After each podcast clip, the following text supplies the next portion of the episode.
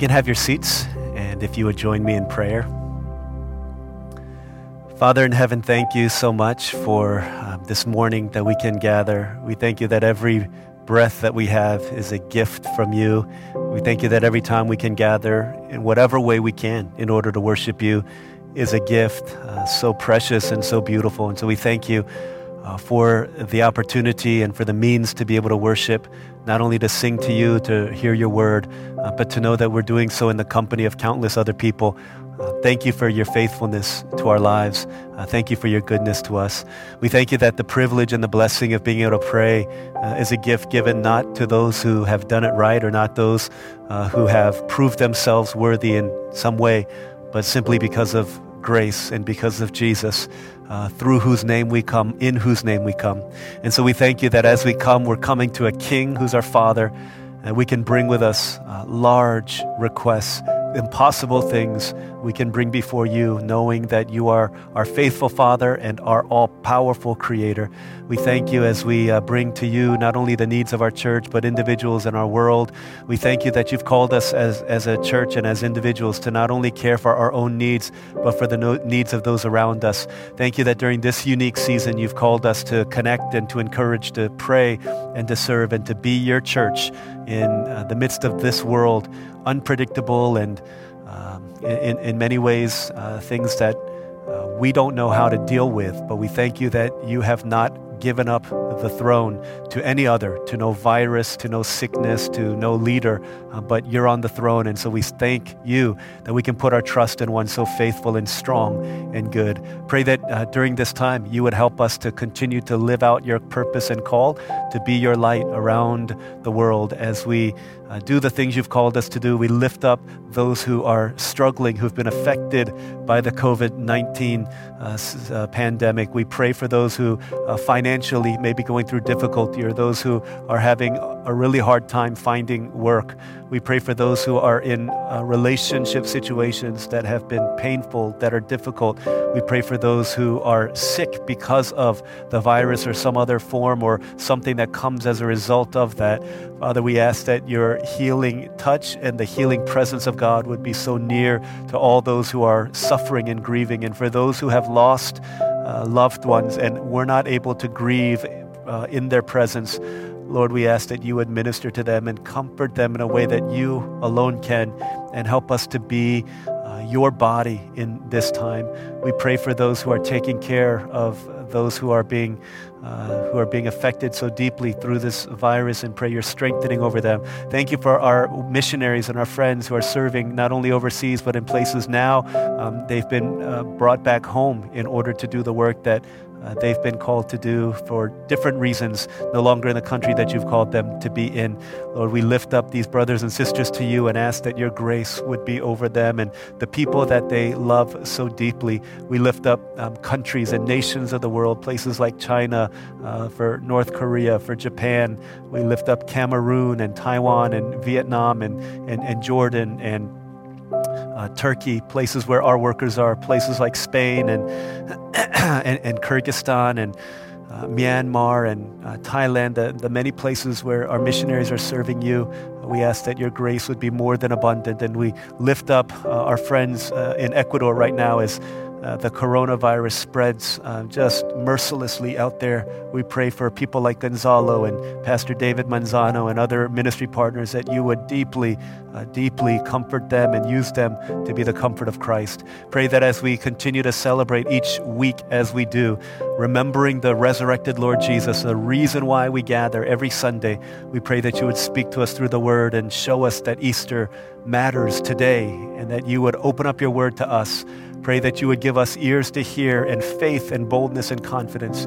Would you be with me, my gracious Master and my God? Assist me to proclaim, to spread through all the earth abroad the honors of your name. We thank you so much. We love you.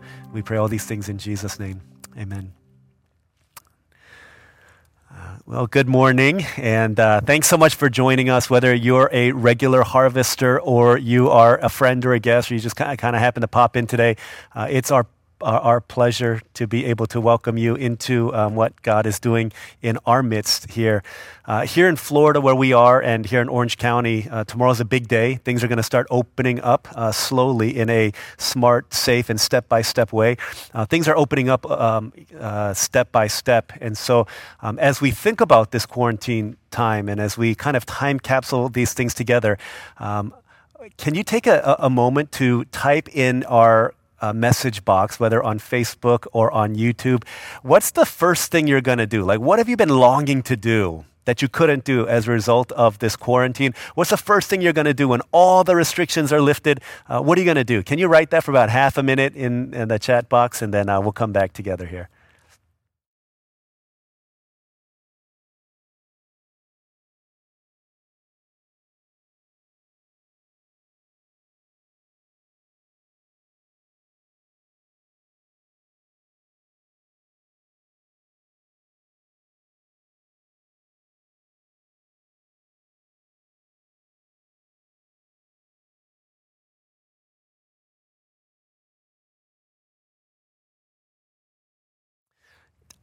Last week, uh, the question was what are some of the things that you're doing uh, during this season that's new? And uh, a lot of different things came out. I was really excited uh, to, to read those things and uh, maybe to experience some of the fruit of the things that you guys have been doing during this quarantine. Uh, but as you hear about restrictions being lifted and slowly, but certainly, um, I think some of us are, are really excited about that. Like you've been waiting uh, pretty much since the get go for this day. You can't wait for uh, to be able to see people, to be able to hug people, to be able to do the things that uh, you weren't able to do. Uh, but there's some people, and, and I'm sure it's not just a, it's not just a couple people, but I'm sure there's a lot of people who aren't quite ready for this lockdown to end. Not because uh, you're invested into Zoom, or not because you love virtual school, or not because you're such an introvert that you don't like people and this has been really good for you, uh, but because you feel like as you hear what other people are doing, as you hear about the things that people have invested into in their own lives, you hear about what people are doing in their relationship with God, you think about the hopes and the dreams that you had for how you're going to be changed through this quarantine life as you look back to these few weeks, uh, you're not quite ready for it to end because you're thinking if it were to end right now, man, I feel like I would have wasted this time. And, and if you're honest and, and you kind of peel back the thought process and peel back the, the layers and the smiles and all that stuff, when you think about and you hear about your friends in house church or in your small group at um, youth ministry, whatever, uh, whatever forum in which you hear people share, when people talk about how much they're, they're growing in their love for the Word of God, or when you hear about people who've been going and, and they're praying and their spiritual lives are, are soaring for God, um, it doesn't make you happy. You don't rejoice with those who rejoice. Maybe some of you uh, get jealous. Maybe some of you really wish that they would stop talking, not because you're not happy for them, but because it exposes the gap between where they are and where you are. And you just feel like, man, honestly, like I've gone the opposite way. As you hear the numbers of, of people coming out with coronavirus related addictions uh, and those, those incidences skyrocketing, and, and maybe you've gone back to some old habits, some addictions whether it's drinking, whether it's things that you ought not be uh, engaging in because it's not appropriate for your soul or because you're underage or whatever those challenges might be. You feel like, man, if the, if the lockdown were to end right now, the legacy of my coronavirus uh, season uh, would be it's basically going to be marked by failure. Some of you feel like, wow, I'm not ready for this to end because I'm not ready for this to be what defines this several week season of my life. If this is you and you feel like, man, I've blown it, I've failed, I've wasted it, Corona life has been a terrible thing for me, uh, I want to bring you into the Word of God. And first of all, to let you know that you're not alone that you're not the only one who feels that way, and you're not the first one to feel that way, and you're not going to be the last. Today, I want to talk about the life of a man who, if not for Jesus, and his life would have been marked by utter, abject, and complete failure. We're continuing in a look at what Easter and the resurrection of Jesus have to do with our lives here on earth. And we're going to look into Jesus' encounter after Easter uh, with another one of his disciples. We're going to look at John 21 and we're going to ask, what difference does Easter make? And we're going to ask a disciple named Peter. So as you turn to John chapter 21, uh, verses 1 through 14, which is our text for today, uh, I want to remind you that um, we've seen Jesus appear to his disciples after the resurrection uh, twice already. The first was a day of Easter, morning and night, all day, all night. He was, he was uh, showing himself to people. A week later, he showed himself to Thomas, who was with the others, and that's what we saw last week. Today we pick up, and it's sometime within uh, the, the, a month after those uh, the events of Jesus encountering Thomas happened. We're not altogether sure when, but um, Jesus was with his disciples on earth for another about 30 days before he ascended into heaven. So this is about a, within the month, and we're going to pick up in John 21, verse 1, and we're going to go to verse 14. And then next week, we're going to uh, finish out this encounter that Jesus has with Peter. This is God's word, uh, John 21, verse 1. Afterward, Jesus appeared again to his disciples by the Sea of Tiberias. It happened this way Simon Peter, Thomas called Didymus, Nathanael from Cana in Galilee, the sons of Zebedee, and two other disciples were together. I'm going out to fish, Simon Peter told them. And they said, We'll go with you. So they went out and got in the boat, but that night they caught nothing. Early in the morning, Jesus stood on the shore, but the disciples did not realize that it was Jesus. He called out to them, Friends, haven't you any fish? No, they answered. He said, Throw your net on the right side of the boat and you'll find some. When they did, they were unable to haul the net in because of the large number of fish. Then the disciple whom Jesus loved said to Peter, It's the Lord. As soon as Simon Peter heard him say, It is the Lord, he wrapped his outer garment around him, for he'd taken it off, and jumped into the water. The other disciples followed in the boat, towing the net full of fish, for they were not far from shore, about a hundred yards. When they landed, they saw a fire of burning coals there, with fish on it and some bread. Jesus said to them, Bring some of the fish you've just caught. Simon Peter climbed aboard and dragged the net ashore. It was full of large fish, 153, but even with so many, the net was not torn. Jesus said to them, Come and have breakfast. None of the disciples dared ask him, Who are you? They knew it was the Lord. Jesus came, took the bread, and gave it to them, and did the same with the fish. This was now the third time Jesus appeared to his disciples after he was raised from the dead. This is God's word. Well, John emphasizes in verse 14 that this was the third time Jesus appeared after he had raised from the dead. Again, first time Easter, second time a week after, and then here's the third time. But the reason John emphasizes this was because he's trying to communicate that after the resurrection, all of these people who encountered Jesus were changed. Like their lives were changed forever. And so the question is how does the life of a person whose life has been marked by failure? Experience transformation? What hope does Easter Sunday give to them? And I want to bring out a couple thoughts here. Okay. As it relates to Peter, um, whom some would consider to be a failure, he, de- I don't know if he was a failure, but he had definitely failed and failed on many occasions. The first thing that we see is what you do after you fail. Okay, what you do when you fail is more important. What you do after you fail is more important than the failure itself. Okay? What you do after you fail is more important than the failure itself. In other words, it's not the failure that kills people. It's not the failure that ruins people. It's not the failure that marks people forever. It's what they do after it that could either make or break a person's life. Now, I want to just get one thing out of the way here um, and just make it clear that every child of God is going to fail and will fail on many occasions. Some of you might be racking your brain trying to figure out how am I how did I fail Jesus? I haven't failed him yet. Here's your reality. Every child of God is going to fail him. And if there's one thing that you've got in common with all the spiritual heroes of the past, present, and the future is not that you're awesome. It's not that uh, you can sing well. It's not that you can you, you're, you're gifted. The one thing that defines and marks every child of God is that we will fail Jesus at some point. Here's Noah the one who was seen as righteous in all the world. God used him to save his family.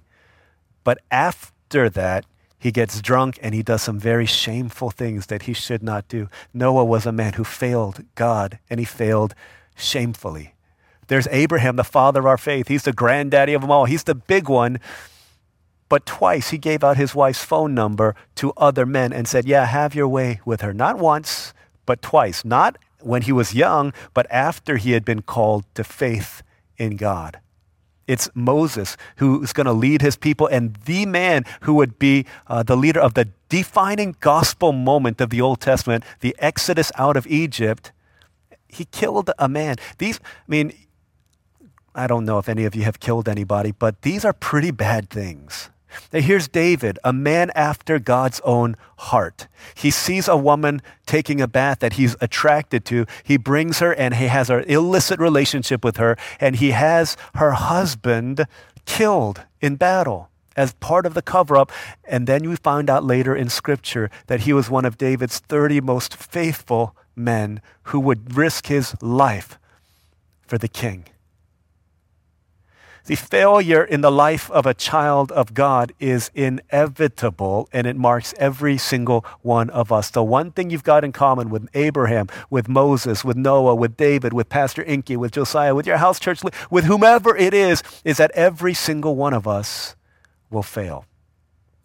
So here's this guy, Peter. Now, Peter is from Galilee. He's a fisherman. So Galilee um, is up in the northern part of, uh, of the uh, Israel uh, of Israel. They're in the south, in Judea, Jerusalem. Jesus was crucified right outside of there. Jesus told the disciples, "Go up to Galilee and wait for me there."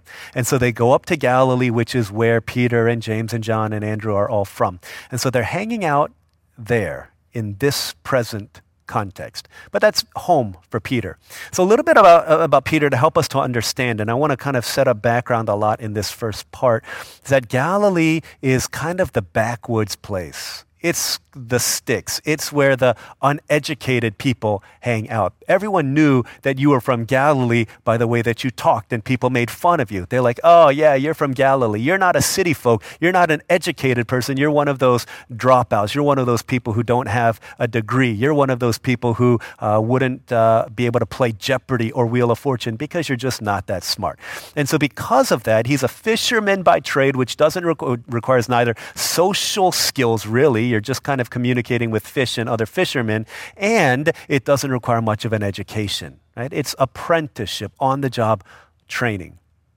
So I, um, when I was in college, watched a modern day retelling of the gospel accounts. It was a movie called The Judas Project, and it was kind of from Judas' point of view. But the way they described Peter. And the way they portrayed Peter was kind of like this big country hillbilly guy who wore overalls, had this big bushy hair, kind of w- would, would chew a piece of straw, not straw, like wheat or whatever it is, or grass. He's that kind of a guy, and just like big, goofy, happy go lucky, kind of like hillbilly Jim from the WWF in the old days. That's how Peter was. And maybe because he was from Galilee, because he didn't have much of an education, and people made fun of him, he was always trying to prove himself to show his worth to people. It's kind of like if you've been watching The Last Dance, the uh, documentary about the Chicago Bulls of 1997 98. It's kind of like their general manager, Jerry Krause. They said because he was always short, and he was uh, kind of socially awkward. He always wanted to puff himself up, to speak well of himself, to prove that he belonged with the big guys. That's kind of what Peter's doing. That's kind of what he is like. And so you hear him making all these comments to show off his bravado, to say things like, hey, you know what, Jesus, um, you're never going to die. You're never going to go to the cross. And Jesus has to rebuke him for rebuking the Son of God. Like, who does that? But Peter does that. He's the kind of person who would do that. Peter's like, you know what, Jesus, even if everyone else has to die, uh, uh, everyone else abandons you, I'm not going to abandon you. I will die for you. That's what Peter said. And Jesus is like, hey, you know what? Uh, you're going to deny me three times. Before the rooster crows, you're going to deny me. Peter's like, not me. Everybody else, but not me. Peter was always making these kind of claim, claims, these kinds of claims, and these kinds of boasts. That's what he was doing. He was constantly talking. There was one time um, in Luke and Mark, I think it's in Luke 9 and Mark 9, we were reading this the other day as, as a family, uh, where Jesus is transfigured on a mountain and they see the glory of God. And Moses and Elijah are there, and Peter says, Hey, I'll go and, and I'll pitch some tents here so that we can all hang out here and have this party. And uh, we're reading this passage, and it was Elijah's turn to read. And if you read it in, uh, in, in, in the gospel accounts, it says, Peter did not know what he was talking about.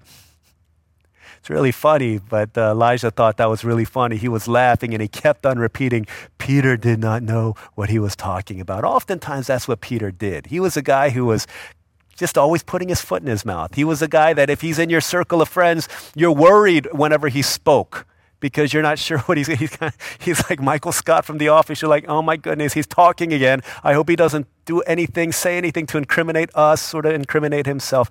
That's the way that Peter was. And so that's kind of the background of this man.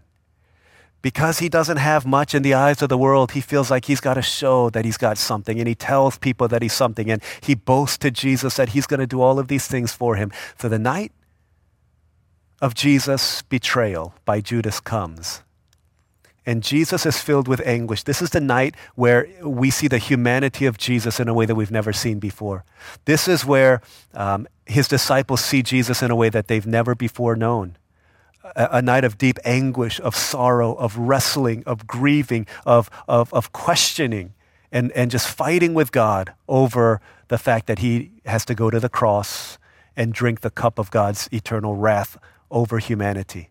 And so he says to three disciples, Peter, James, and John, he says, Come and pray with me. And so he goes and he has them pray, and then he walks away so that he could be alone. And he comes back to check on them and to give them some pointers in prayer, and he sees that they fall in asleep. He's like, guys, watch and pray so you don't fall into temptation. Goes again, prays, comes back. They're drowsy again. Last supper. They ate a lot. I don't know what it was, but they're tired and they're sleeping. Jesus says, watch and pray, goes back again, and he comes back and he sees they fallen asleep again. Have you ever, have you ever fallen asleep at a time where you were supposed to be praying?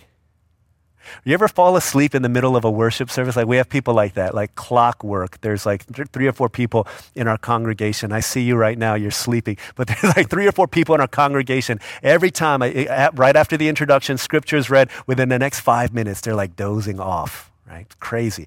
So here's Peter. He's supposed to be praying, and he falls asleep.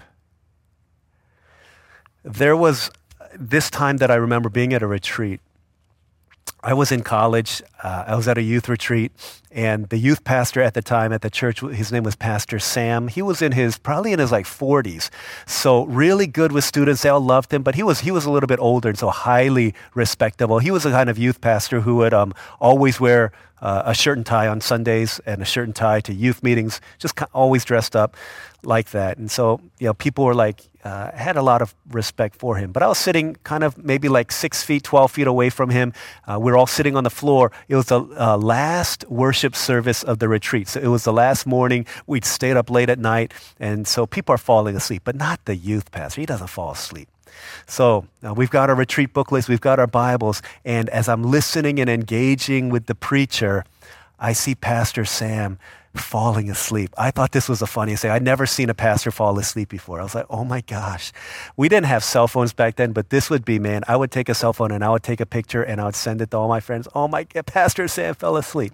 So here he is falling asleep, but he's not the kind of person to just quietly fall asleep. Like this was a violent kind of falling asleep where it wasn't just like this peaceful calm, but his head was jerking. And uh, one time, and this is what woke him up, he, his head would jerk and then he would, he would kind of get back into a, a more comfortable position. But what woke him up, and this is what I remember, his head jerked, and then along with his head jerking, his leg did a violent twitch, and he woke up. And the first thing he did in order to cover, I, he had to have been covering up the fact that he was sleeping. He picked up his pen and wrote something in, the, in his notebook and he said, Amen.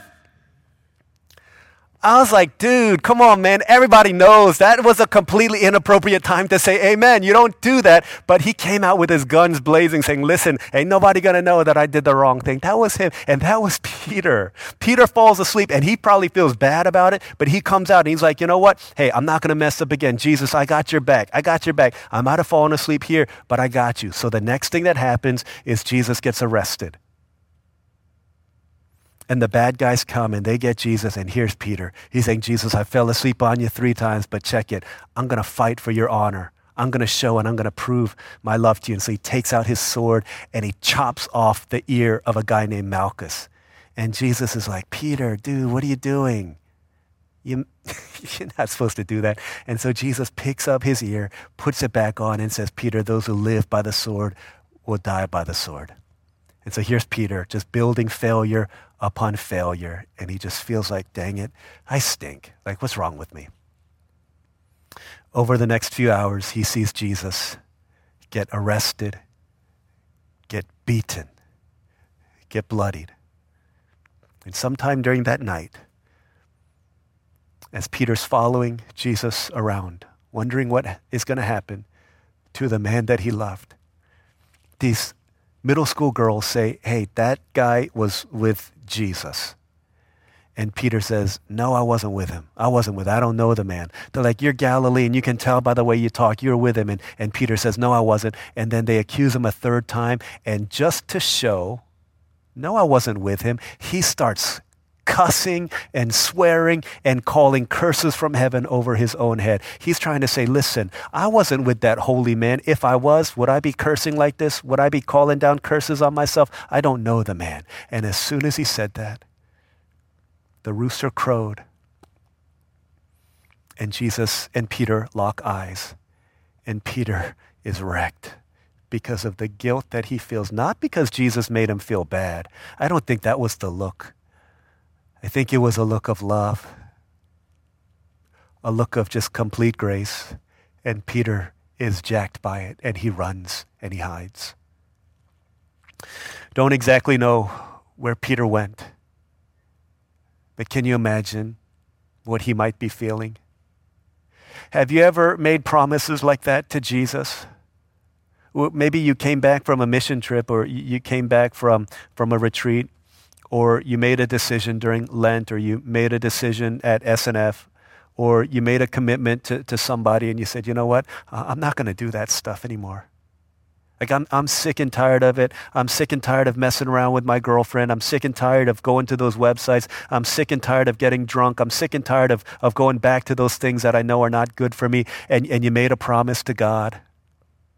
Maybe you even made a promise to your accountability friends and somewhere throughout this quarantine season you failed.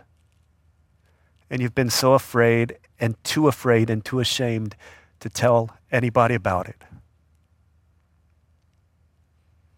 And it's this heavy weight over your heart. And you feel like you've, you, you've let Jesus down. You feel like you've blown it. Peter, that's, that's how he felt. And so, where does he go? We're not exactly sure, but he certainly would have heard the news that by nine o'clock the next morning, Jesus, the man he loved but denied knowing, was nailed to a cross. And by 3 p.m. that Friday, Jesus was dead. What do you do if you're Peter? And what weight do you bear? For all he knows, he's like, you know what? I did this. I could, I could have said something. I could have done something. Maybe if, maybe if I said I was with him, they would have killed me first. I don't know what, but, but he's wrestling with this and he's living with this. Because here's the reality that not only Peter would know, but that you and I know also. Is that all of us are going to fail Jesus. We're going to break our promises. But what matters more than our failure is what we do after we fail. What do we do? See, because of the resurrection, there's a choice that Peter has. He doesn't know it now, But if there was no resurrection, then yeah, he could very well say, This was my fault. I've done it. I've blown it. And this failure could have been seen as final, and this failure could have been seen as fatal. What if Jesus remained in the tomb? How would Peter be able to live? How would he be able to deal with the weight of shame and guilt and broken promises? But what you do after you fail matters more than the failure itself. And so Jesus has died. He's raised from the dead on the third day. And now he goes to Peter, and Peter has seen the resurrected Lord, and he has a choice. What are you going to do now in the midst of your failures? He hasn't gone to Jesus yet. He hasn't repented of this. He hasn't said sorry. He's just dealing with this. The first thing that we see is that we're all going to fail, and what you do after you fail matters more. But here, what, what, is, what does Peter do? Afterward, Jesus appeared again by the Sea of Tiberias. Happened this way. Simon Peter and his buddies go back to Galilee, and he says, I'm going fishing. Okay. Here's the second thing that we see, and this is where we're going to kind of walk through this text.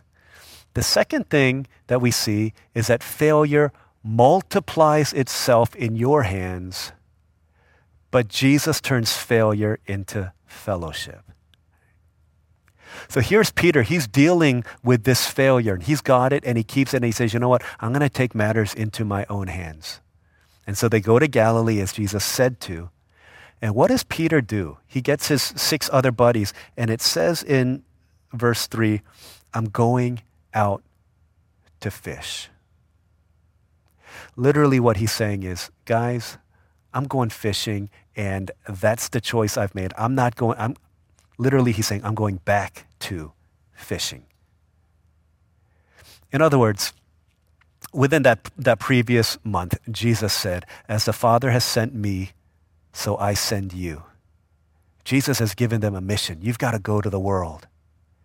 And here's Peter, and Peter says, No, I can't do that. I can't, you know what? My failure has disqualified me from that. I can never be who Jesus wants me to be. Therefore, guys, here's my deal I'm going back to fishing. There's a sense of finality in the way that Peter phrases this, in the way that he says this. He says, guys, here's my new calling. I'm going back to my old life. And that's how some of us will respond as we try to deal with our failures. We'll go back to life before we met Jesus. We'll go back to that relationship. We'll go back to that addiction. We'll go back to that old life that we knew. Because Peter, hey, I can't be I can't be a follower of Jesus the way that he wants me to, but at least I know how to fish. If I haven't proven myself as a, as a disciple, if I failed at that, I can prove myself again. I can build my sense of worth. I can show people that I'm somebody by going back to what I'm good at, what I'm comfortable at, what I know. And so Peter says, guys, I'm going back to fishing. And six of his disciple friends say, You know what, Peter? We're going to go with you. And so they do. But this isn't about them. This is about Peter. And it becomes crystal clear that this is who this is all about. He goes back to fishing at night, which is when the fish are hopping, they're biting, they're ready to, to be caught. But it says in verse 3 So they went out and got into the boat, but that night they caught nothing. So here's Peter he just stacked failure upon failure upon failure upon failure. Here's what I'm good at doing. I'm going to go back to this, but there's another failure. See, this is what happens when we take our failure, all these pieces, broken and scattered, and we keep them in our own hands. It just multiplies failure upon failure upon failure. And so Peter's beginning to realize wow, failure has become quite a pattern in my life. I'm not very good at this. Have you ever, have you ever been in that place where you, okay, you've tasted of the beauty of Jesus, you've tasted of his goodness, but you try to go back to your old life, and then you realize, you know what, my old life just doesn't do it anymore. Where, maybe it was a moment of backsliding and you go back to the things that you used to do, the friends that you used to hang with, and, and the places you used to go when you partied, or the things that you used to do when, that you know were kind of uh, bothering your conscience when you became a child of God, and, and, and then you followed Jesus, you encountered him, and you go back to those things, and you're like, yeah, you know what? These things just don't, they just don't satisfy me anymore. The old life isn't as good as I once remembered it to be. Because once you taste the sweetness of Jesus, it highlights and it accents the bitterness of life apart from Him. And so here's Peter. He goes and he catches nothing. And he's bummed and he's frustrated, and morning has come. And it says in verse 4 early in the morning, Jesus stood on the shore. But the disciples didn't recognize him. See, Jesus had been there the whole time. But he was waiting for Peter to fail because only when the nets were empty would he be able to express his need for help.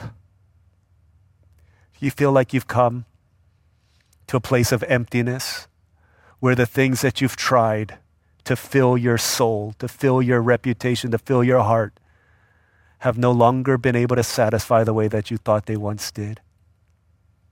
See, Jesus has been watching this whole time. And finally, when they get frustrated to the point of there's nothing else we can do, Jesus says, Friends, y'all got any fish? that's kind of that's kind of jacked up to me. Like he knows they ain't got no fish. They're frustrated. They're 100 yards away. Y'all got any fish? It's like, it's like you're, you're, you're watching this team play basketball and they're obviously overmatched. You look at the scoreboard, it's 100 to nothing. And you go up to the guys and you're like, hey, uh, how many three pointers you made? Like, Jesus, we got like zero points. There's no such thing as negative points. We've made nothing. Because it's when they come to a point of admitting their bankruptcy that they could open their hands to receive the help that they need.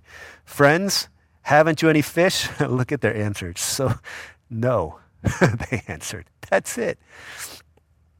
He said, Throw your net on the right side of the boat and you'll find some. If he had said that at the beginning of their fishing foray, they probably wouldn't have done it. But now here he's like, Hey, do it. And they do it.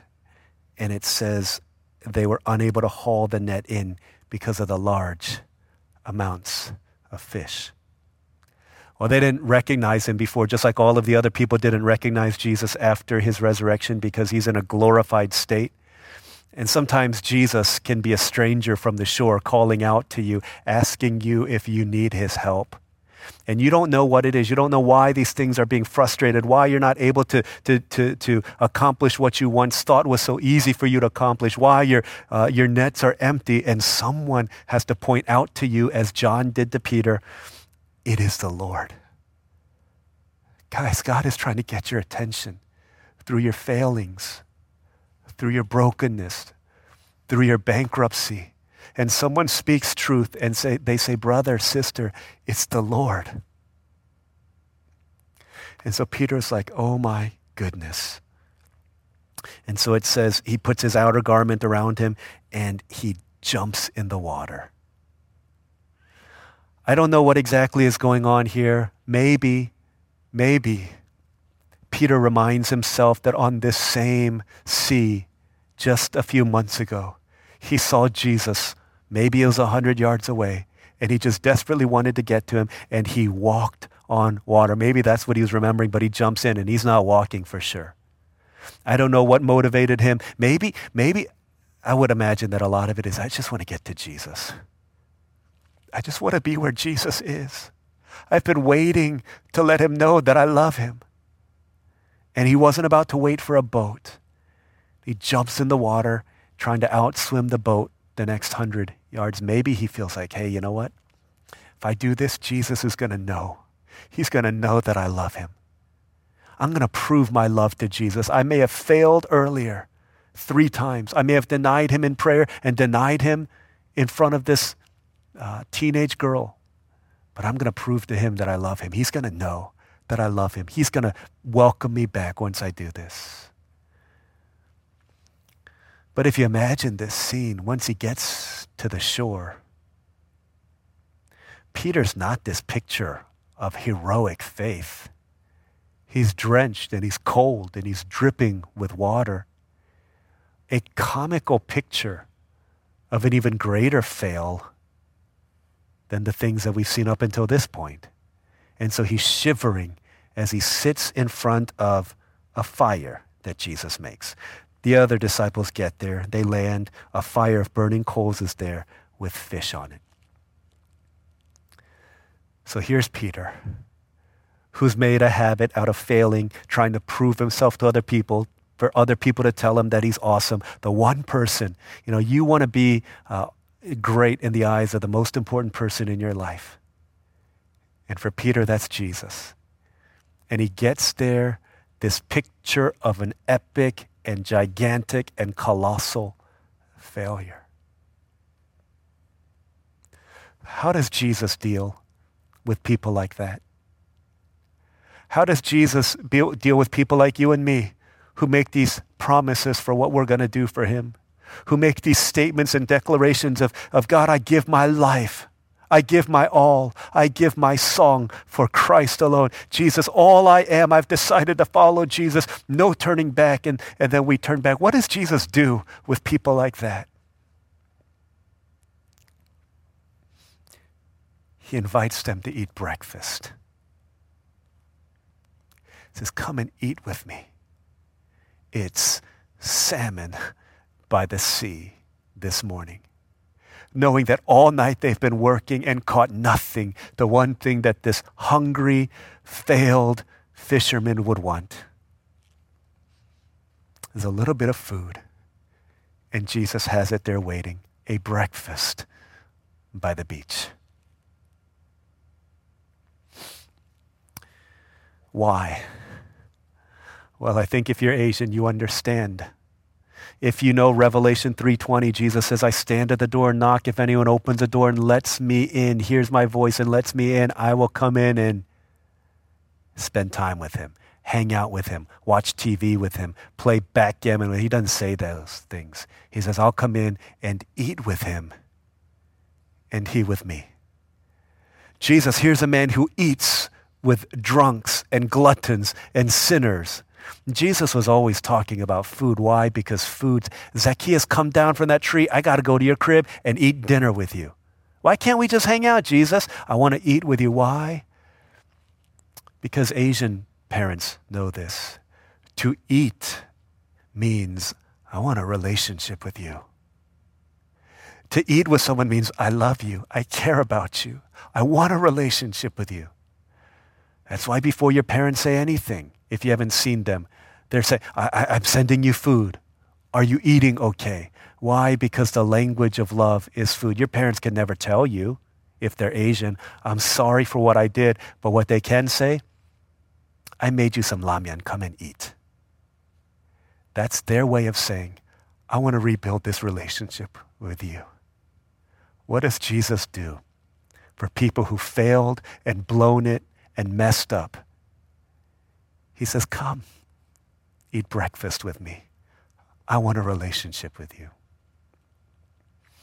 But what Jesus does here is fascinating in ways that only He can. We'll see more of this next week, but I just want to bring out two things that Jesus does to set the scene. The first time Peter met Jesus, it was on the Sea of Galilee. They had gone out all night and they couldn't catch any fish, and a stranger on the shore gets in the boat and he says, Put it out on that side of the water. They're like, We've done this all night. We're professional fishermen. We don't know who you are. You're a teacher. But because you said to do it, we'll do it. And they put it out on the right side and they bring in this massive haul of fish. And Peter says, Get away from me. I'm a sinful person. And Jesus says, Follow me and I'll make you fishers of men. And Peter left everything to follow Jesus. Jesus is saying, Peter, all you remember is your failure. But here's what I remember. I remember that first time you were on that boat and you didn't know anything. But you saw the power of God. You saw the miracle of God. You saw me call you. And here's what I want to say to you, Peter. You might see yourself as a failure. But in my eyes, the same calling I gave you when we first met is the calling that's still on your life. You are not too far gone for me. The first time Peter encounters Jesus and he's afraid and he tries to pull away, Jesus says, Come and follow me. Here, Peter's afraid. And Jesus says, Come, come back to me. Eat with me. See, Jesus covers over his failure with an invitation to fellowship and to dream again and to live again and to enjoy a meal with him. And as he sits down to eat, he sees set before him bread and fish. And Jesus reminds Peter, Do you remember? Okay, this time there was seven of you. You didn't have anything. I didn't need your stuff, but I made you breakfast. Do you remember that other time? You weren't in the Galilean Sea, but you were in the Galilean countryside. All those people, not only seven, but there were 12 of you. You didn't have anything. And there were 5,000 men and other hungry women and children. But what happened? Out of your nothingness, a little boy came out, and I took that and I gave you bread and fish to eat for days. Not because of what you brought, but in spite of what you did not bring to me. Listen, your, en- your, your nets are empty. Your heart is empty. You feel like you've got nothing to give to me.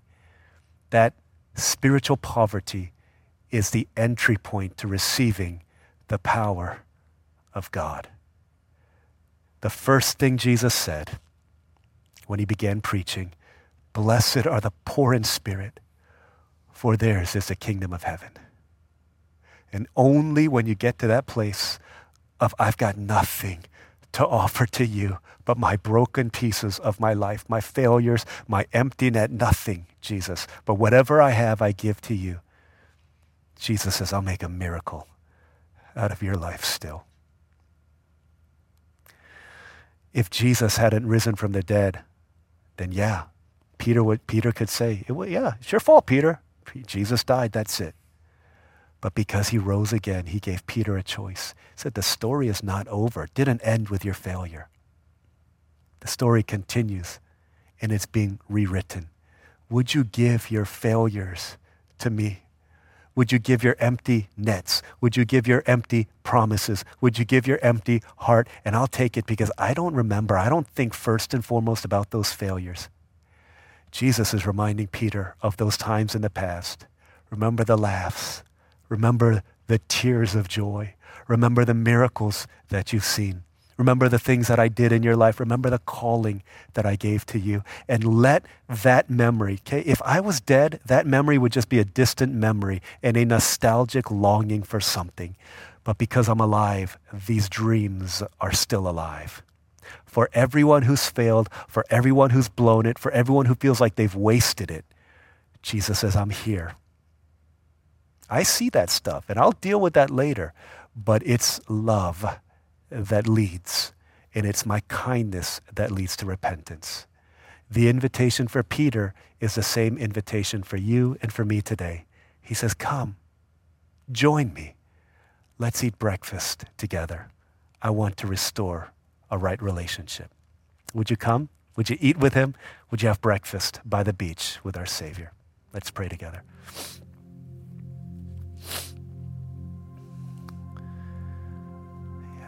Let's bring our empty nets before the Lord. Let's bring our places of failure. Let's bring our broken commitments. And let's take all these broken pieces. And instead of trying to build something out of them ourselves, let's give them to Jesus.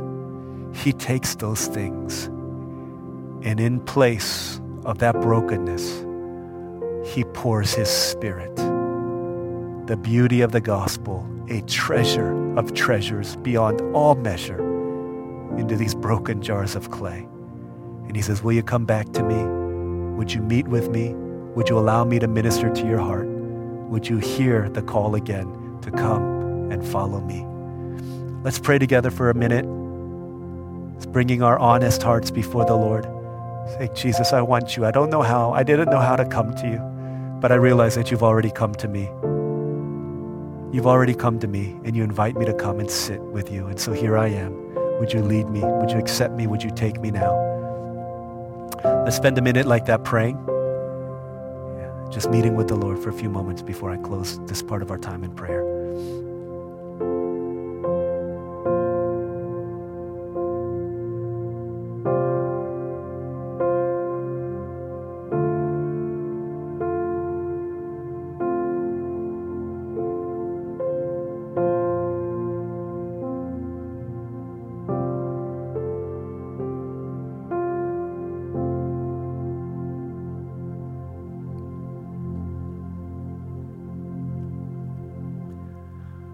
Father in heaven, thank you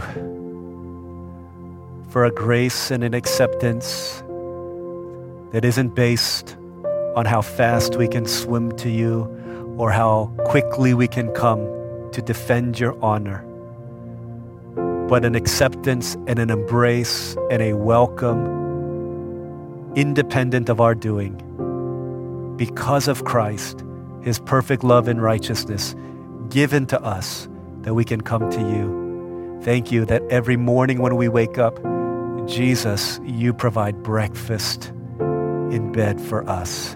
You want us to come and meet with you. What a gift to know that you wait for us, you long for us, even in our failures, so that we might be restored in you. Lord, help us to take those steps even now through prayer to say, Jesus, I'm coming back. I'm going to fail. But more important than my failure is what I do after. And Lord, help me by grace to get up each time and to go back to you. Thank you so much for loving Peter in that way, for in Peter we see ourselves. Thank you for loving us in a way far beyond what we could ever deserve. Thank you so much. We love you because you've loved us first. We pray all these things in Jesus' name.